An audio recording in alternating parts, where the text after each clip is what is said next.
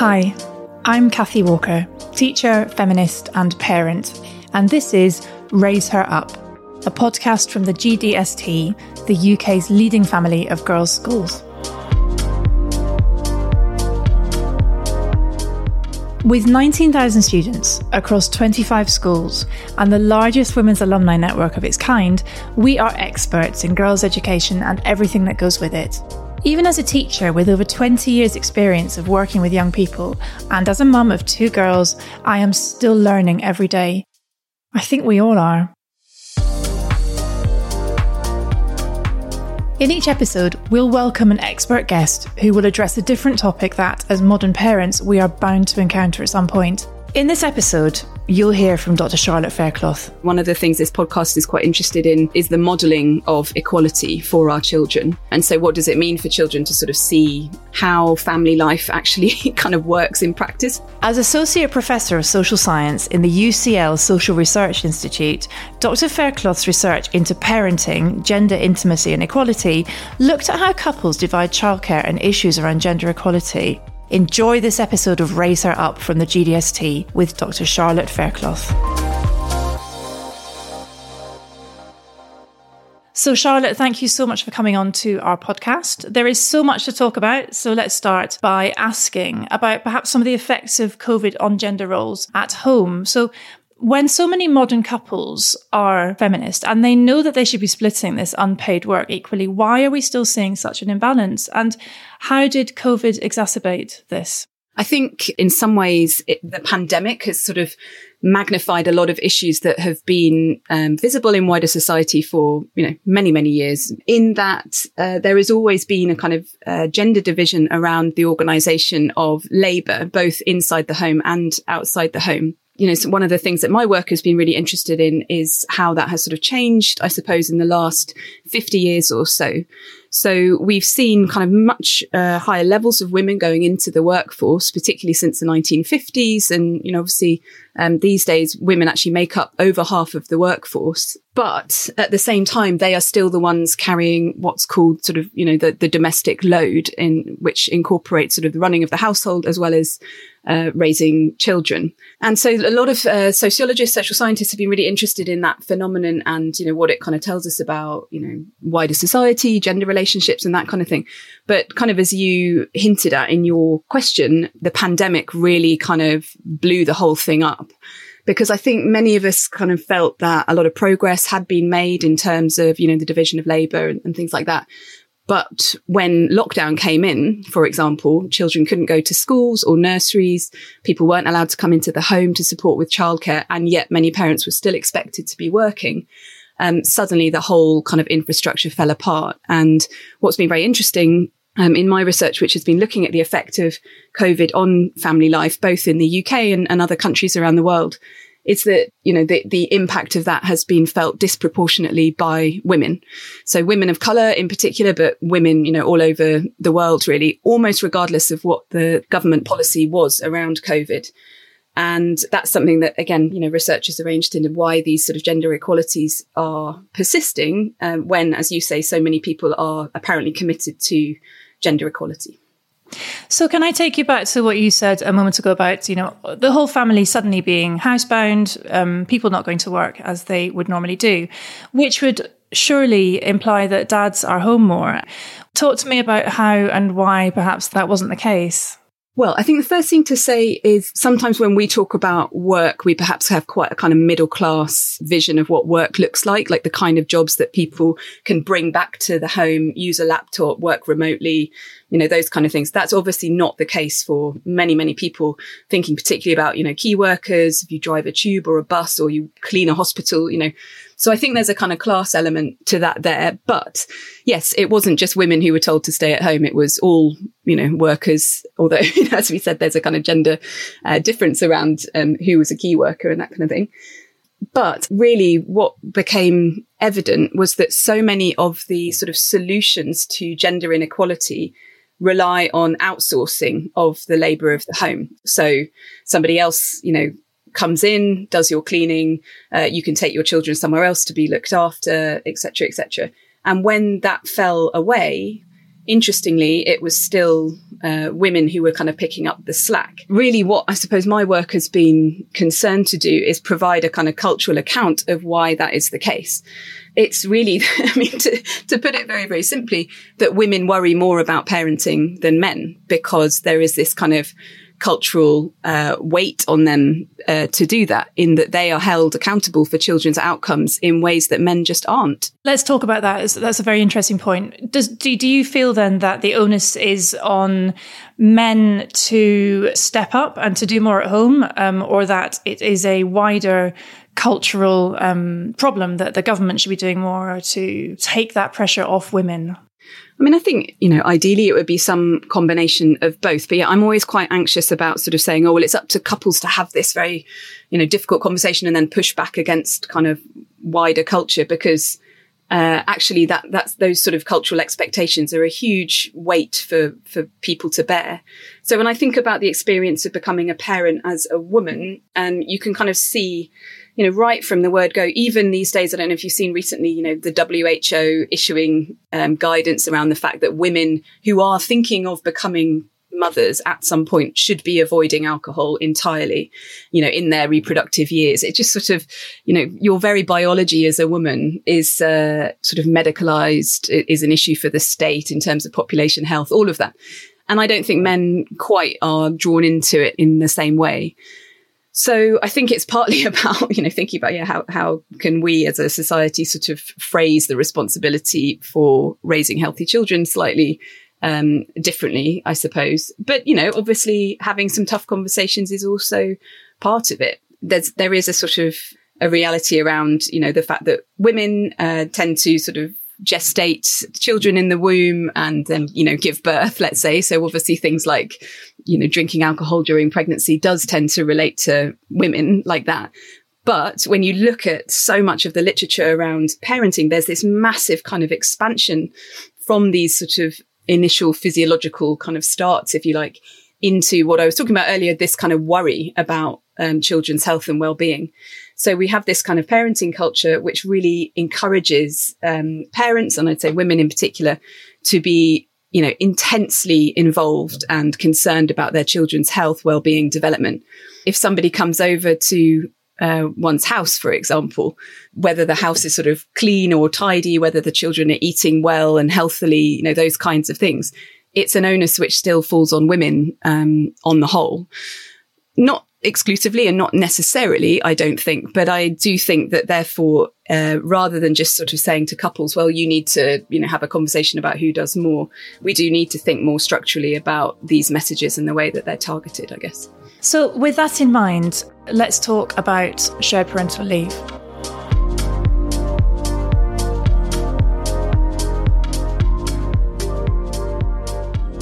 In each episode, we hear from a member of the GDST family. This is Rebecca Brown, head of Northwood College, on the importance of creating a culture both in school and at home where both parents can be equally involved in their child's upbringing. Thus far at Northwood, we haven't had any of our male members of staff requesting shared parental leave, but it is absolutely something that I'm open to and actually would love to encourage within the school. I feel very strongly that parental equality is vital to good family relationships and ultimately to women's choices too. Until men in our schools feel able to share parenting responsibility equally from day one of their child's life, we won't be able to support families in making the choice that's right for them in their own unique circumstances. And ultimately that does have an impact on gender equality. And that's something that every head of a GDST school feels really passionately about. This is the remaining piece in a jigsaw puzzle, really, that's been coming together over the last few years. I think it's important for our dads to, of course, to attend things like sports days and parents' evenings. I expect that male members of staff will share compassionate leave necessitated by child illnesses. And I would really like to think that going forward, they'd feel able to request part-time working, again, based on what's right for their family unit. But it's about creating a culture and celebrating the positive impact that equal parenting can have in an organisation. So Charlotte, do you feel that if more men were to take the opportunity of shared parental leave, because let's not forget that a very, very small minority of men do actually take the shared parental leave to which they're entitled. Do you feel that that would make a difference in the way women perceive their role as mothers and in the way society perceives the role of mothers in turn?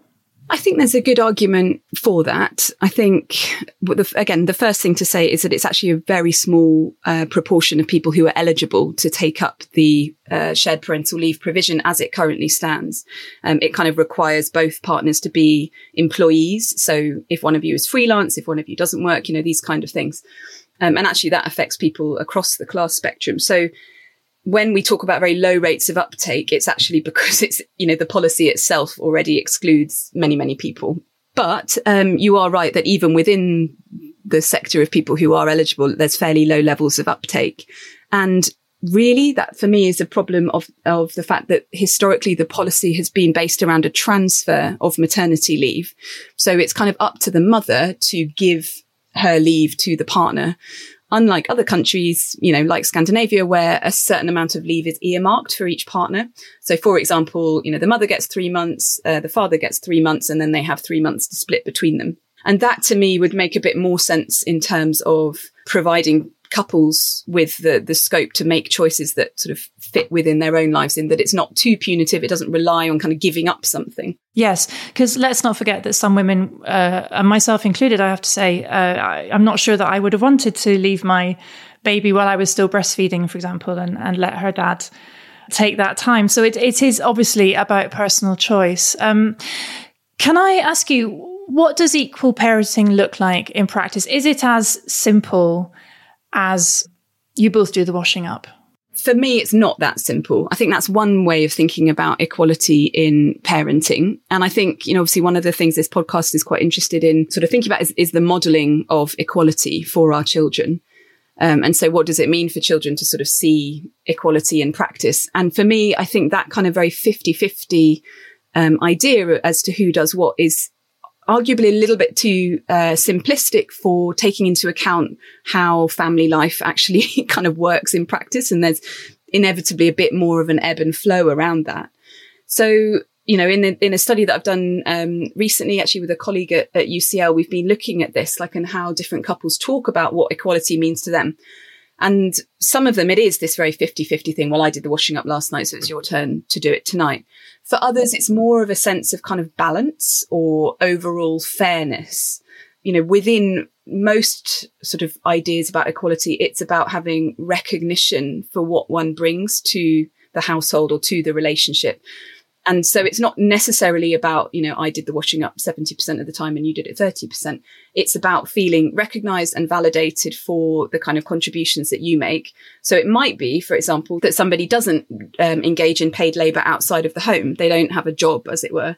They run the household, but they feel, you know, validated, recognised, an important player, whereas the partner is, you know, out of the house, let's say, earning a salary that can support the family. That, to me, could well be a really good example of equality if that's sort of how the couple or the family, you know, choose to play it. So I don't think it's about sort of being too dictatorial about what equality should look like. I think it's more about this issue of sort of recognition and how people understand it for themselves. Yeah. It's an interesting point, because I think anybody who has ever brought up kids knows that it's almost impossible to stick to a prescribed plan, because things do not always go according to plan.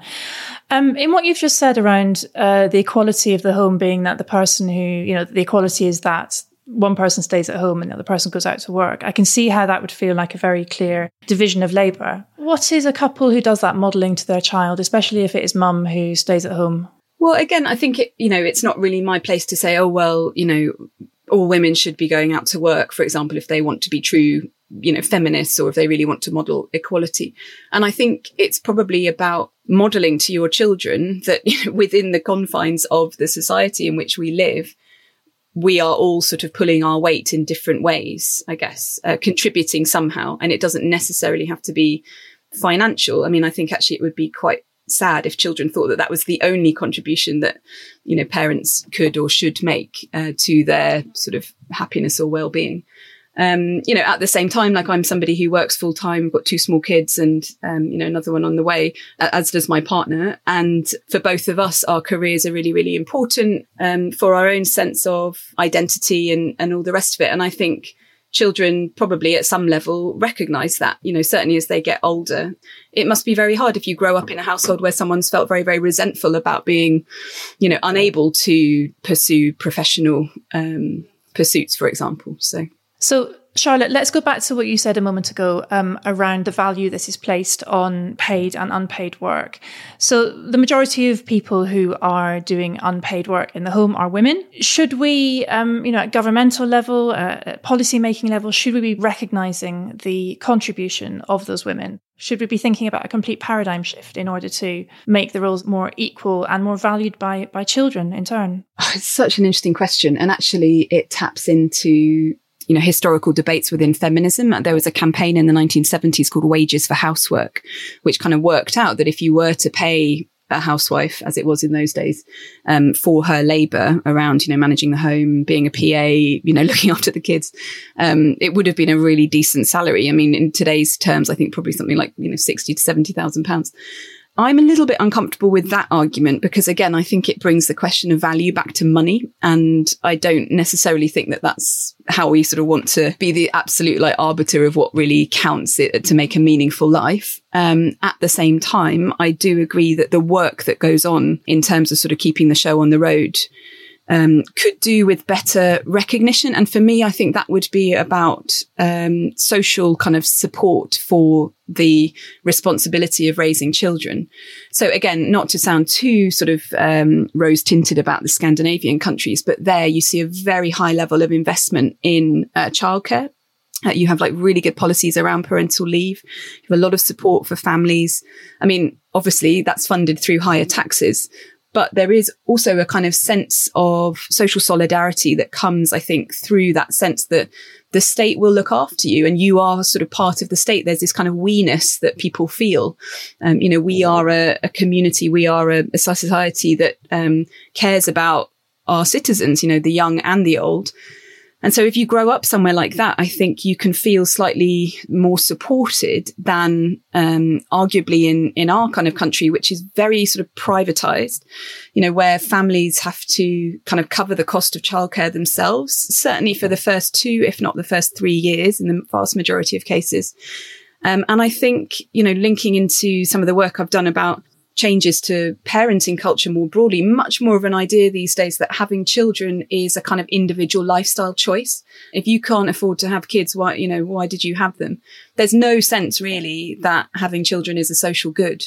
I think it then becomes a very antagonistic issue when it's raised in, for example, the context of the workplace. So, well, why do you get to leave early on a Friday to do the school run? Or why do you get extended maternity leave or paternity leave?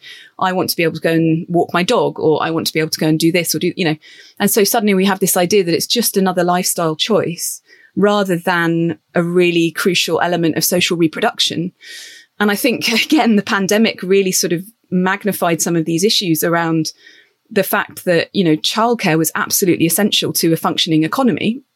But also therefore that kind of, in the long run, we are going to need citizens who are able to kind of care for other citizens. And obviously the younger generation are going to be really critical to that. And so I think suddenly these issues have become politicized in a way that, they haven't been. And I think that would be a good sort of hook, if you like, for people interested in this or campaigners around it to, think about how we reframe care as we move into, the next sort of generation, I guess. Can you see this happening? We started our podcast today by talking about how the gender roles have been embedded for centuries. Is it going to take centuries to have this kind of paradigm shift that we're talking about? How come those Nordic countries got it so much earlier than we have? Again, a really good question. I mean, I think, for historians and sociologists, a lot of this division of the two worlds was about the Industrial Revolution, whereby suddenly work, for money was happening outside of the home. And therefore it was kind of gendered in that, women were the ones at home not earning money and men were the ones going out to work and therefore sort of publicly recognized through being paid. And who knows? I mean, maybe one of the things that will come of the pandemic is this shifting of what work kind of means. I mean, we've had a lot of conversation about, the importance of flexible working, the ability to work remotely, et cetera, et cetera.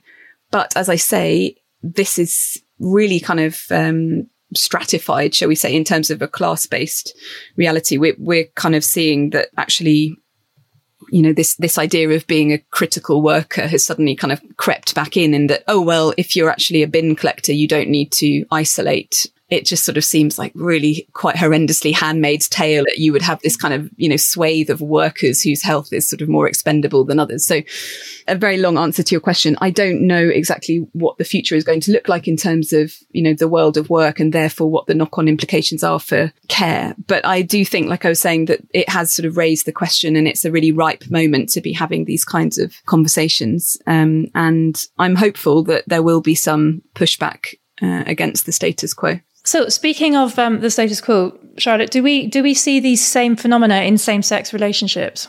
Yeah, I've done some research with same-sex couples in my study about couples becoming parents that you mentioned right at the beginning. And for the majority of heterosexual couples there was this strong commitment to gender equality before having children.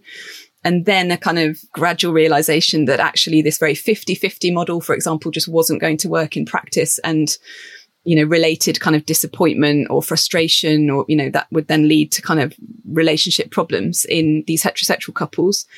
In same-sex couples, it's by no means sort of, you know, completely rosy, because obviously these couples are still having to play by the same rules around, say, parental leave. So it almost forces people into this kind of stay-at-home breadwinner model, regardless of sexuality or gender. However, the thing that was really striking to me, working with lesbian couples in particular, was that there was a much greater level of kind of understanding about what each partner was up to during the sort of early childhood years. So I'm thinking in particular of one couple who each sort of went through fertility treatment, one before the other. So the first one went on to have a child through IVF with a donor, and she stayed at home for a year to look after that child. And then a year later, the other mother used the same donor to conceive a child, and she stayed at home. And that, I think, is obviously a very unusual setup when we're thinking kind of statistically across society. But what was really incredible was that they both just really sort of understood what the other one was doing. And I think what we see in opposite sex couples more often is that there's this kind of forking of experience. You know, so one, you know, often has to go out to work even more because the other one is not working. And therefore the household income is going to drop just at the time that you've had a child and you need more money to support things. So then there emerges this kind of schism, and it becomes a question of not really understanding the world that your partner inhabits and feeling very distant, very isolated, very, you know, underappreciated, which goes back to this question around representation. And that was then when we saw kind of more cases of like relationship breakdown or disappointment, which was less the case in lesbian couples, particularly if they had both raised children, but not only in that case. Yeah.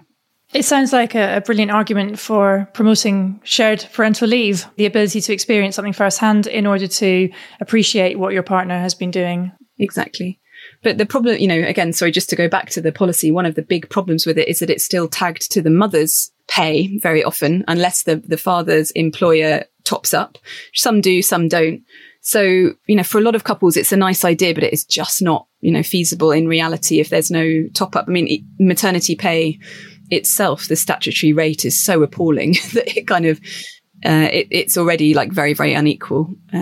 It is startlingly low, isn't it? Mm. Okay, we have talked about what policymakers can and perhaps should be doing. As Charlotte, as opposed to Dr. Faircloth, what would you be saying parents can be doing in the household to model equal parenting? Yeah, again, a big question, but I suppose some of the things that, you know, me and my husband talk about this sort of issue of like recognizing that if one of you has been like picking up the slack, shall we say, because the other one has been working much longer hours, that is sort of, yeah, appreciated and recognized and not taken for granted. I think that's like a really important thing.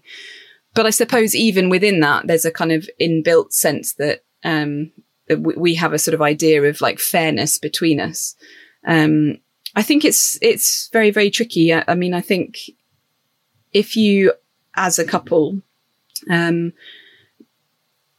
appreciate that having children is a joint enterprise and something that you both want to do and, you know, to sort of enjoy, as it were, then you both need to kind of put the hours in. I think it must be very, very difficult for couples where there is one person who's been really driving, wanting to have children, and the other one is maybe a bit more reluctant. But yeah, I think it's about sort of an acceptance that it takes a huge amount of work, you know, and not just sort of seeing being with the kids all day on a Saturday as leisure time. You know, that for me would be like, that's a lot of work, as much as it might be fun, you know. So I think it's partly, just looking at the activities that go on in the household and recognizing what takes work and how to sort of best support that, you know, not necessarily by doing half of the washing up or half of the cooking, but it might be, but sort of then providing space for your partner to do something else if they haven't had any, you know, other time, or those kind of things. It's interesting what you say about the half of the washing up and half of the cooking, etc., because I do sometimes wonder if it comes down to personal preference, that if you have a much lower dirt threshold than your partner, you're the one that ends up cleaning all the time. I mean, does it just come down to those kind of relationship quirks that you have to manage and get through, do you think? Yeah, I mean, again, I think it'd be really hard to sort of have like a policy stance on this, shall we say. But at the same time, it's interesting how often it comes up that it's men who have a lower dirt threshold than women, right? So there's obviously something going on socially around, you know, how, why, when, who does the cleaning. And I guess for a lot of people, you know, growing up in households where it was just sort of taken care of, you know, I think it is probably deeply gendered from quite a young age. I think probably, again, as a couple, it's about sort of working out what your thresholds and baselines are. And particularly when you have children, there are kind of fairly basic issues around sort of hygiene, safety, cleanliness, all the rest of it, which perhaps it then provides an opportunity to say, like, this is unacceptable. Like, we cannot have food going off in the fridge, or, you know, if something falls on the floor after they've eaten, like, you know, it cannot be left there for 4 days because it will then, I don't know, whatever, rot the carpet or something. So but can we still have the 5-second rule, Charlotte? You're allowed to have the 5-second rule, yeah, officially. So I guess it's just those sorts of things where you're like, look, this is not just me saying I don't like the look of this and it makes me feel, you know, whatever, it looks untidy. There are sort of some sort of, you know, basic issues that need to be taken care of in terms of health and safety. Okay, we are coming to the end of our discussion now. So, Charlotte, what should we as parents be letting our children see us do in order to give them an example of what they can aspire to in their future relationships? It would be quite easy for me to sit here and sort of say, well, you know, I think girls should be, you know, really encouraged academically, and that should be the, you know, the focus of their sort of activities and all the rest of it. But actually, when I think about it, I think it's really important that girls and boys see what goes into running a household from a young age. And I don't just mean kind of, you know, oh, it's your turn to empty the dishwasher and, you know, helping out with chores and things like that, but really kind of appreciating the logistics and, you know, the sort of management that's required around, you know, planning meals, for example, shopping, booking holidays, coordinating things between family members, all of that. So it's hard to say exactly what that might look like, but I'm reminded of a very good colleague of mine who's now a lecturer in sociology in Cambridge, and her mum brought her and her brother up only to kind of focus on their academic activities and sort of went, you know, you go upstairs, do your homework, dinner will be ready by the time you come down. And then she went on to have her own family, and so she feels really kind of cheated, or like unprepared rather, for the reality of like trying to run a family. And arguably her brother might do too, but, you know, who knows what the gender politics is like in his relationship.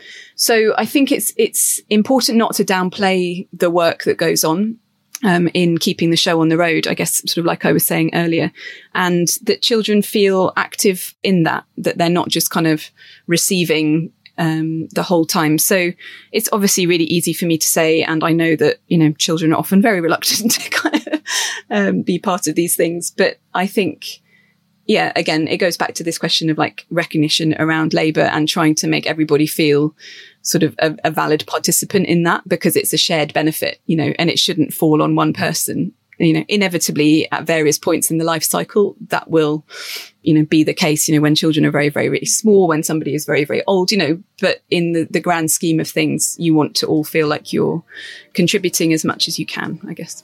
Which I think is a perfect point on which to leave it. Dr. Charlotte Faircloth, thank you so much for your time and your insight into equal parenting. I know that really will have helped the parents and carers of both young women and young men. Thank you.